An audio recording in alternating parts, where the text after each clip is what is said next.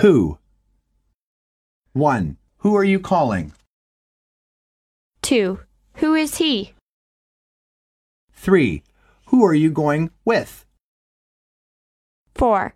Who is your favorite movie star? 5. Who is your boss?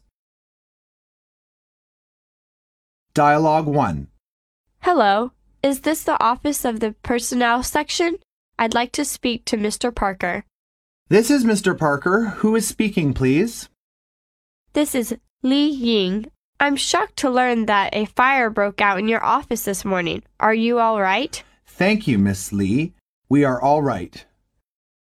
I hope there isn't too much damage. Fortunately, no damage occurred and no persons were injured. Dialogue 2. Mary, would you like to prepare all of these letters for posting? All right. Who would you like me to send this urgent letter to? Please send it to Mr. White. Should I write Mr. White's home or office address? Please write his office address. He might be at work when the letter arrives. Shall I enclose the commercial paper with the letter? Yes, please.